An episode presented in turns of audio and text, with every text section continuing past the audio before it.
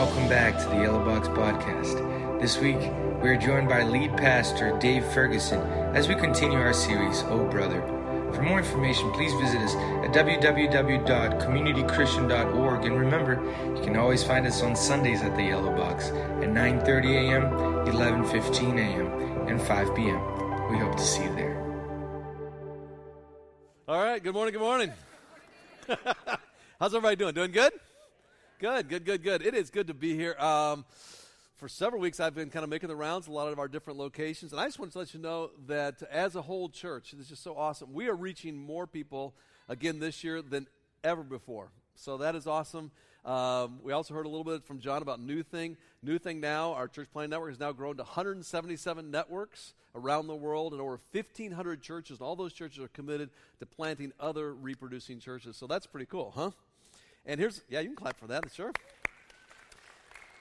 And here's one of the things I always stress with the Yellow Box leaders and our Yellow Box staff, and I just want to say to you, I believe too, as goes the Yellow Box, kind of goes, how goes community.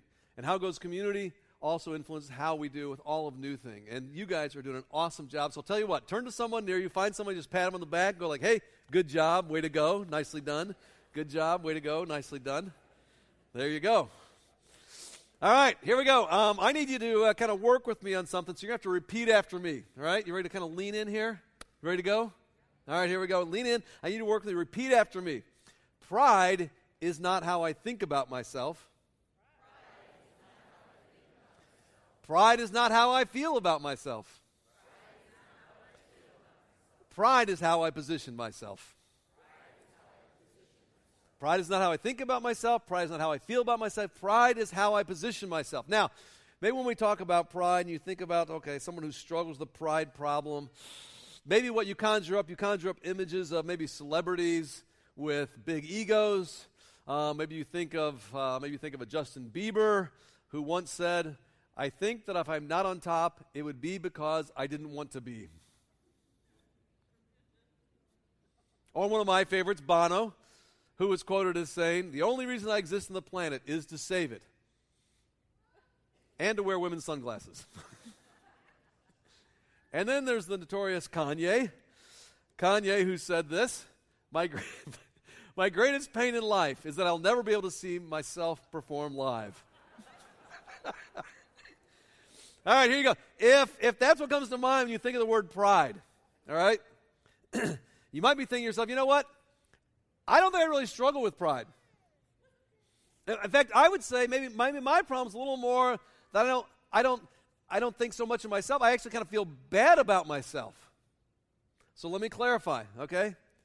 Don't confuse these guys' bravado with pride, or don't confuse your struggling kind of with a low self-esteem as kind of the, as though you've overcome pride. Because remember what we said, pride is not what I think about myself. Pride is not how I feel about myself, but pride is how I what? Position myself. That's exactly right. Now I want you to hold on to that, okay? Hold on to that. We are continuing our series, Oh Brother. And during this series, we've been on uh, going through the book of James, a chapter at a time. And uh, as, as John mentioned, James is the author. He's also the brother of Jesus. And this is probably my favorite book in, in all the New Testament. It's just, it's kind of like just chock-a-block filled with short, kind of practical wisdom uh, that makes a difference in everyday life. And James' desire, as he explains right at the very beginning of this book, was actually this. He says, this is the desire. I want to see you become mature and complete. Mature and complete. But James had been around long enough that he knew there were some potential pitfalls that could trip us up. There were some things that could happen along the way that were going to get in the way of us ever becoming mature and complete. And so as we get to chapter four, he addresses one of the biggies. And I'm just telling you, I want you, and I hope you will, I hope you just lean into this. This is a danger to every one of us. And I've, I've seen some of the best of people fall at this pitfall. And it's in, in a word, it is this word right here. It's what we call pride. Now James, he learned how to avoid this pitfall of pride, and he shares some of his valuable wisdom with you and me. And one of the clues that we get that he had, he kind of got this figured out, is uh, James had a nickname. I'll go ahead and throw it out here. I'm just curious. This is kind of obscure Bible trivia. Anybody have any idea what James' nickname was? He actually had a nickname. Okay, his nickname was this, Old Camel Knees. Old Camel Knees. Some of you are going like, yeah, oh, I knew that one. Come on, really? Old Camel Knees, okay. That's I, I ran across and I was really bizarre. Why Old Camel? I mean, because that's not like a common nickname. Now, I mean, when I was a kid, I, sometimes people would call me Fergie, like Dave Ferguson. Fergie, that kind of makes sense, right? Or I had a friend in junior high who was like six foot five. No kidding. The kid was six five in junior high, Rich Jarvis. We all called him Biggin, right? That made sense. Hey, Biggin, right? Because he was a Biggin. Um, but Old Camel Knees. Why would they call him Old Camel Knees? And the reason his nickname was Old Camel Knees was because he was constantly, in fact, so much, so often on his knees in prayer that he got to the place where he actually had calluses. They said he actually had calluses on his knees. And so when he, when they looked and they see him, they would just call him Old Camel Knees. Old Camel Knees. Now, say this after me. Pride is not what I think about myself.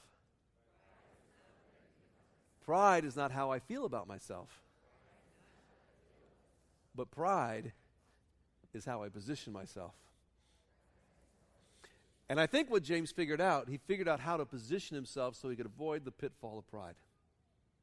All right, so let's jump right in. Let's jump right in. Now, when we talk about this, this, this, this, this idea of, I think, of, of, of pride, I think a lot of us, we don't really worry about it. We kind of, it's one of those things we kind of brush off. I don't think we take that quite as seriously as other other sins. It just, it doesn't seem like a biggie. I mean, if, if I was to ask you to admit a sin and you, and you said pride, I don't think there, there's not a lot, a lot of shame or anything associated with that. It, it's kind of like when you go and interview for a job, you interview a job, and they say, oh, what's What's your greatest kind of growth area? What's your greatest uh, kind of weakness? And then you say, well, sometimes I work way too hard. I'm kind of a workaholic, right?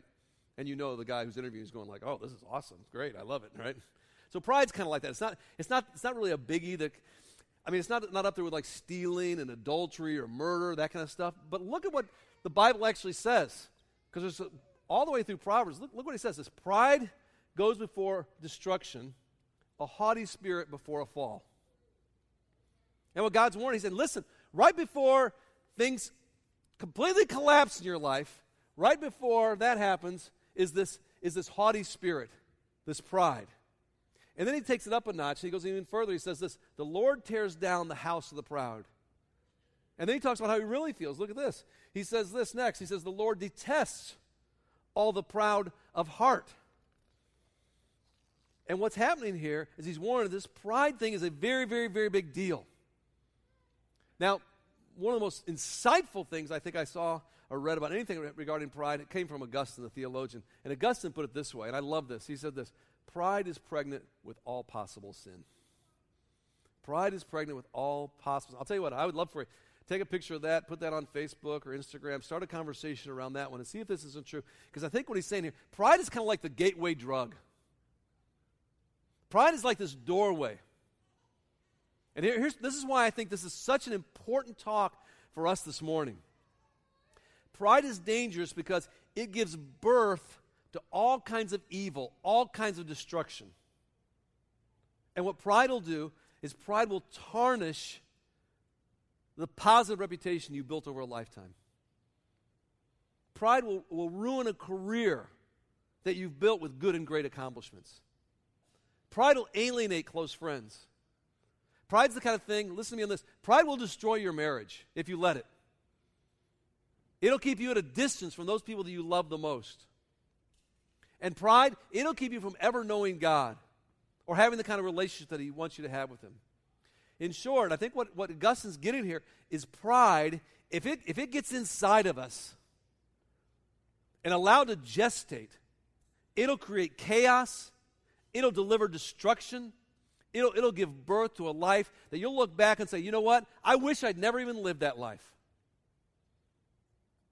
Pride is pregnant with all possible sin. And that's why James is warning us, saying, you know what? This pitfall, the pitfall I want to tell you about is pride. And he jumps right in, and he says this. Here's, here's, here's the problem. He says, first of all, pride creates conflict with people. It creates conflict with people. Pride's this thing where it has really no boundaries. Um, it gets inside of us. It's like a virus. It gets it, it can show up in your home, and then eventually in your work, it, in your neighborhood, and it creates re- relational conflict that rips apart community. And James understood this, so that he he, he just asked us almost rhetorically. He said, he, like he wants us to think about this. So, so lean in and think about this. He says, what causes fights and quarrels among you? What is it that causes fights and quarrels among you? Don't they come from your desires of battle within you? You desire, but you do not have, so you kill. You covet, but you cannot get what you want, so you quarrel and fight. You do not have because you do not ask God. And when you ask, you do not receive because you ask with wrong motives, that you may spend what you have to get on your own pleasures. And James is telling us that the relational conflict that we experience, it starts with these deep in, the desires, as he says here, these deep desires that we have within us. And God put desires, longings inside every one of us. And, and these desires, these longings that God placed inside of us, the longing for love and purpose, I mean, they will draw us closer to each other. They also have the power to draw us closer to God. They're good things. But they also, okay, if positioned wrongly, have the power for evil. And so what James used, he actually uses this word here. Check this out. He uses this word, and the Greek word that he uses there is actually a form of desire, but it's a form of desire that we try to fulfill in self-seeking ways. In self-seeking ways. And this is when we position our desires and fulfillment above all others. Because pride is not how I think about myself. Pride is not how I feel about myself, but pride is how I help me out. What? How I? Exactly right. And so James says sometimes what happens is our desires take over, and in this quest for fulfillment, we begin to push down and shove those around us down in an effort to get the best in what we want for ourselves. And he actually, and then he goes, kind of gets a little bit uh, extreme, and he, said, he actually uses this phrase. He says, so what we do is we actually kill. Does he mean that we literally kill? Well, maybe in some cases. But what he's talking about here is relationally. And because of pride, we kill our relationships with our words just to get what we want. We will kill our relationships with our silence, our passive silence, and our passive attempts to get our way. Or we'll kill our relationship with outbursts and trying to bully. Or we'll kill our relationships by withdrawing and holding with others relationally hostage. And what James is trying to help us see, there's a catalyst for this fighting game we play, and the position, and when we position our desires above all others, it's this thing called pride. And pride is this, this subtle kind of growing arrogance that says, my desires were going to come first. My cause is most important. I'm positioned here, and you're down there. And it's worth fighting, worth killing for. And I'll tell you what, if, if we're reading through James here, I think it's important. Why don't we just stop just for a second? I want us to all stop, and I want us to just kind of reflect for a minute about our own relationships. And think about the relationships you have right now that are experiencing conflict or tension. Think about that. What are the relationships right now that are experiencing conflict or tension? Maybe it's at home. Might be at work. Might be in your neighborhood. Might be the person sitting next to you. I think I saw someone in the back going. So just keep your hands to yourself, eyes ahead. Okay, here. Who are you experiencing tension with? And oftentimes it's the people that we care about the most, right? And maybe, maybe, maybe it's an open verbal conflict that's ongoing. Or, or maybe the tension manifests itself by just creating silent distance. And you know, I'm, I'm not proud. I, I play the fighting game sometimes. And sometimes it's just because of pride. Just pride. Pride causes me, think about this, and you, you causes me to position my desires and my needs over, over, over my wife, Sue's. How do you, how do you think that works out f- for me? Anybody? Yeah, not good. Not so good. We had something funny happen this week. I, I, I wasn't planning on telling this, but I'm going to. I'll be the bad guy. You're okay. Of course. He says, of course. Well, I forgot exactly. I think I was supposed to take, I was, I was, uh, both, my, both my boys are in town and we're going to a wedding, so I think I was supposed to take some stuff to the, well, I can't, I'm not going to get it completely right, but I was supposed to take some stuff to the cleaners. To some, this is one of those stupid, silly things. I was supposed to take some stuff to the cleaners, and so I'm in a hurry, and I just put on a baseball hat, and I'm running out of the house, and she's like, you didn't even brush your teeth. And I was like, oh, I know. And, of course, you should brush your teeth, right? You should brush your teeth, right? That's a that's a good thing. But now, like, I'm a grown man, and she's telling me to brush my teeth. So you think I went back upstairs and brushed my teeth? Absolutely not. It's a matter of principle. I'm not brushing my teeth. I walk. So we're, I got a pride. You know, I'm going to show her. I'm going to the cleaners without brushing my teeth. I mean, that's just one of those stupid things. And, you know, and then it kind of what? It grows. You end up doing, right? Somebody else must have done that, too.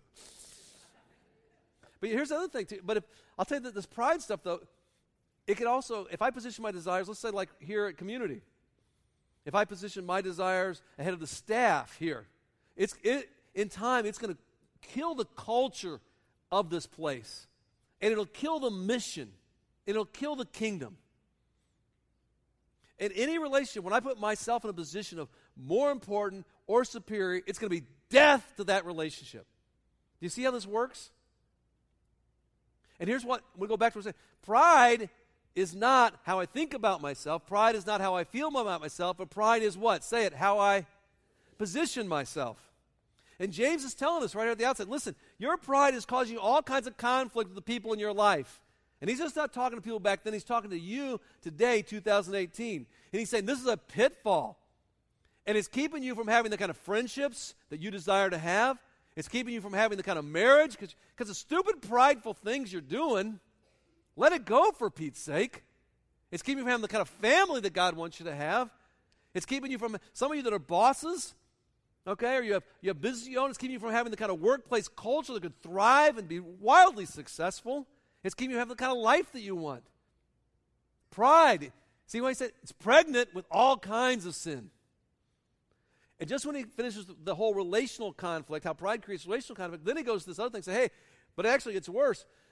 Pride creates conflict with God. And then he doesn't pull any punches. Right off the bat, he just kind of throws this at us. You adulterous people. What? I mean, what? Why is it, why is he, why the charge of adultery? And here's what James is getting at. It's kind of interesting. He's saying this, okay? He's saying, listen, you could have a relationship with God that would fulfill those desires that you're trying to get on your own, but it's your pride. Your pride, you think you have, you can find something better, and so you turn your back on God and you chase after something or someone other than Him. Chase after something or someone other than Him. He calls it adultery. Here's the whole phrase. He says this. He says, listen, you adulterous people, don't you know that friendship with the world means enmity against God? Therefore, anyone who chooses to be a friend of the world becomes an enemy of God. Or do you think Scripture says without reason that he is that he jealously longs for the Spirit he has caused to dwell in us or to dwell in you? I want you to think about this. Grapple with this. This is so big here. God, okay, we're talking about God. That's pretty big. The creator of the universe, heaven and earth, almighty, the most powerful being, wants to bring fulfillment to your desires. And then on top of that, it says he's jealous for you. He wants to be the most important relationship. But what happens, this is James' point, instead of turning to him to fulfill our desires and to trust him and say, okay, you're the one that I want, instead, we actually say, you know what, God, I think I got this covered. I think I know more about what I need than you do. And I'll tell you what, I'm just going to give you this, this, and this. You delegate. I'm going to delegate these things to you. Don't we do that? And the only reason I'm saying don't we is because I know I know how I am. Ken Blanchard. Ken Blanchard wrote probably the best-selling business book of all time, One Minute Manager, and a whole bunch of other stuff. Brilliant guy. I've got a chance to meet and spend time with him a couple of times, and also a tremendous Christian leader. He says the problem is this. Here's how he ca- talks about it. He says... He says it's all about ego. It's all about ego. You know what ego is? E G O. He says ego is edging God out. That we edge God out. Or you could put it another way. You could say we edge God off. We edge God off the throne of my life so me or something else I pick can occupy it. And remember, okay, pride is not how I think about myself. Pride is not how I feel about myself. But pride is how I position myself. And so he says when pride takes over, it's like we're pursuing friendship with the world, and we actually that, that puts us like enemies with God. And I think I think he's using this kind of language here, enemies of God, to kind of get our attention. So we'll go like, hold on, is he talking to me? And I think what he wants us to do is ask some ask ask yourself this, okay? Ask yourself some of these questions. Have I positioned myself, think about this, so that God is part of my life rather than Lord of my life?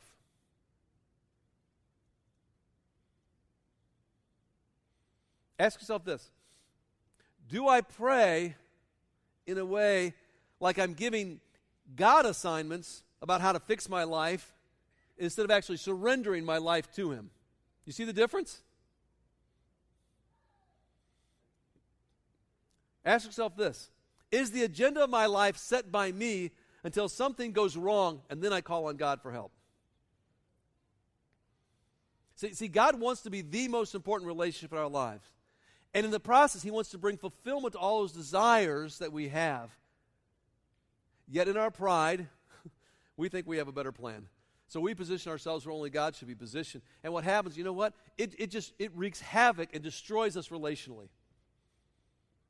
It wreaks havoc and then destroys us spiritually. And what happens relationally, if you continue to let this thing gestate and go on, this pride, it'll leave you all alone. All alone. And it'll also create, leave you alone, distant from God. And I don't... I don't think anybody, I don't think there's anybody here that wants that. No, there's no takers on that. And so what James does through chapter four, I mean, it gets kind of, you're going like, oh man, this is this is harsh stuff. So it's kind of like he just hammers on his hammers on hammers. Then finally, okay, finally, you get to you get to this this the, the, about the sixth verse in there, and then he says this. I love this. He says this. This is actually uh, chapter four, verse six, not verse one. Chapter one. He says, "But He gives us more grace." It's like now he says, here's the solution. Here's the cure. More grace. Grace, second chances, do-overs, unearned, unlimited love. And whenever we talk about this, our reflex, our human reflex is, you know what? You don't know what I've done. You know what I've done and how the, the, the, the ridiculously tragic things I've done relationally. You don't know how many times I've taken advantage uh, of, of God's grace.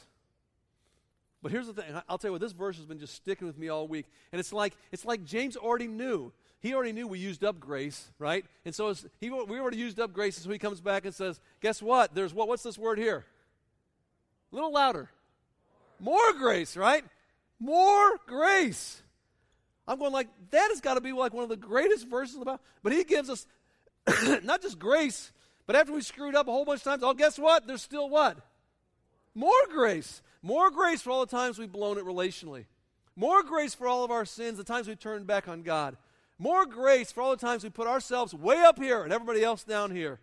More grace for all the times that we forced God at our feet instead of bowing at His. More grace. I'll tell you, if this was like a Pentecostal church, people would be going crazy, be clapping like, woo, more grace, right? I'll tell you, turn to somebody near you and say, hey, guess what? We get more grace. With a little enthusiasm, guess what? We get more grace. There you go. Somebody ought to be happy about, we all ought to be happy about that.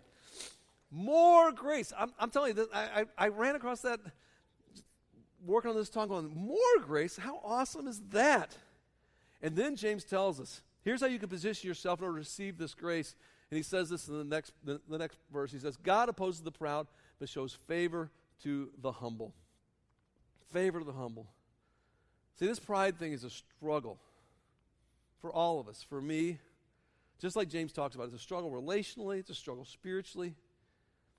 But if we want to receive more grace, okay, He shows that favor to the humble. I remember the very, uh, the very first, uh, very first Sunday when uh, when we started Community Christian Church. It was um, March fifth, nineteen eighty-nine. Almost thirty, it'd be thirty years ago next spring, which is a long, long, long time. And was anybody, was any, is there anybody here that was there? Oh, Sue was there. Okay, so Sue and I, that was it. Um, And uh, we were meeting over at um, Naperville Central High School. It was our very first service. We meet in the cafeteria there, pipe and drape. It was just little cafeteria chairs, and as many people as we could invite. And for some reason, this this verse, or was a verse just like it, was stuck in my head. It was stuck in my head. And uh, we did some songs up front, and then when I got a chance to speak that very first service, I remember um, I came from the stage, and I said, I'll tell you what, before we get started today, I just want us to say a prayer. And I got on my knees. And uh, I don't do that every time I speak now. And maybe maybe I should. But I'll tell you what, one of the things that I, I have kind of made a regular practice is um, before I ever come in here or speak or whatever location I'm speaking at, uh, like this morning, I get here early and I'll go through this talk a couple times because I want to try to do the best I can to make sure I really communicate God's truth to you in a way that can make a difference in your lives. But after I practice it a couple times, before you guys show up at nine thirty or eleven fifteen or five o'clock, usually in one of the rooms on the other side of the building, I just get down on my knees. And I just, it's just kind of pray, okay, God, you just, you use this. You use this however you see fit. And even, I, and I sometimes I find myself saying, you know, even if it doesn't feel like a good talk or sound like a good talk and people don't think it's a good talk, help it to actually somehow penetrate their hearts and minds so that it gets lived out like a good talk. Does that make sense? And there's something for me, I'm telling you, there's something for me about getting on my knees and, and position myself physically like this that also positions my heart and my mind in the right way.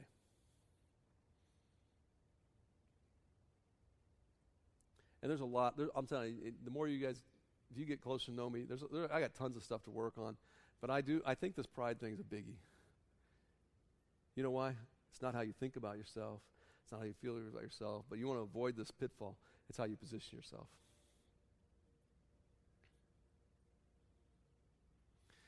Here's the thing. I think there's a whole bunch of us here today that maybe for the very first time, this idea of grace. Okay. You're going like, yeah, I that I I need some of that. I need some of that to make my relationships work. I need that to make what goes on between me and God work. I need some of that. And and and, and James says, here's the cure, okay? Pride's cure is humility. And so if you're saying for the first time, you know what? Maybe uh, we're going to just give you an opportunity a little bit just to go to your knees. I mean, actually physically go to your knees. But in addition to that, too, you ought to know, I mean, one of the things that uh, Jesus demonstrated and all the early church did, and the church have done it historically since the beginning of the church, is that whenever people said yes to Jesus for the very first time in his grace, they were baptized. And baptism is just this humbling act where you surrender yourself to someone else, and then you reenact this humble kind of thing that Jesus did of his death, burial, and resurrection in the water. And I got a hunch there's a whole bunch of people that have never done that. As adults, your decision. You can actually, let's go and put this slide up here. You can actually go to our website, communitychristian.org slash baptism. We got a class. We got some dates coming up in the fall. You can sign up right now. A whole bunch of you need to do that. That becomes this marker and say, you know what, that that that position right there, that's the position, position for which I want to live my life. But I also know, okay, in this room, there's someone who need to do it first time, but there's a whole bunch of us. What we need this Sunday is we need more grace, right? Come on. We need more grace. Because as we look over our shoulder the last week or the last month or the last year, it's kind of like, man, we blew it here, we blew it there, we blew it here. And that's the good news. The good news is James says, guess what? There's not just grace, but more grace again this Sunday. And he says, if you want that. He goes on to the next verse. Look at this next verse in, in seven and eight. He says, just submit yourself to God, resist the devil, he'll flee from you, come near to God, and, and, and God will come near to you. He's basically saying, you just humble yourself, you turn away from all you've been chasing, just come on back to God. And so I'll tell you what, here's what I'm going to ask you to do. I'm going to ask you, um, if you're physically able,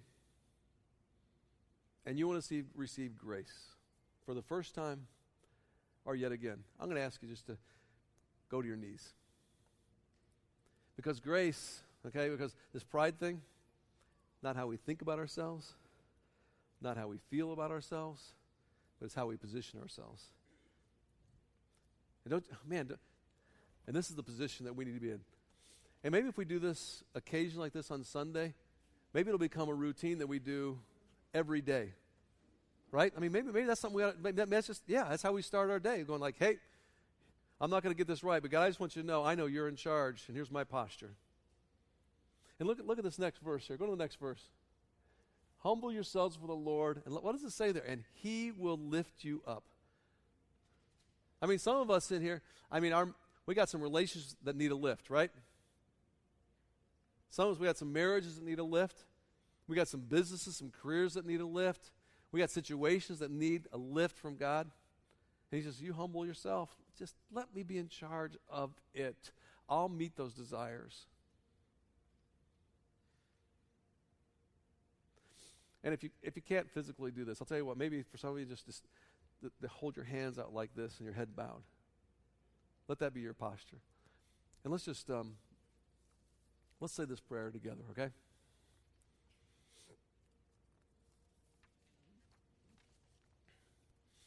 Father God, we come to you here, we are on our knees, and we are intentionally humbling ourselves before you, because in the, the, the chaos of the Monday through Saturday, we find ourselves pushing other people down, pushing other people aside, and kind of edging you out.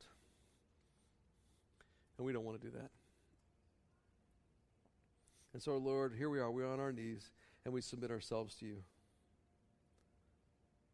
In the name of Jesus, we pray against the schemes of the evil one. We ask that you help us to resist his influence in our relationships. We ask for your help to resist his influence and, our, and temptations that pull us away from you. And by the power and in your name, Jesus, we ask that all those things, as it says, flee. And Father God, we do. We, we want to be close to you. We want to draw near to you. And so in humbleness, we come to you. And maybe for some of us, for the very first time, we ask for your grace. But for all of us, we ask for exactly what James said we could have, more grace. More grace. May our lives be wholly yours. And it's in Jesus' name we pray. Amen.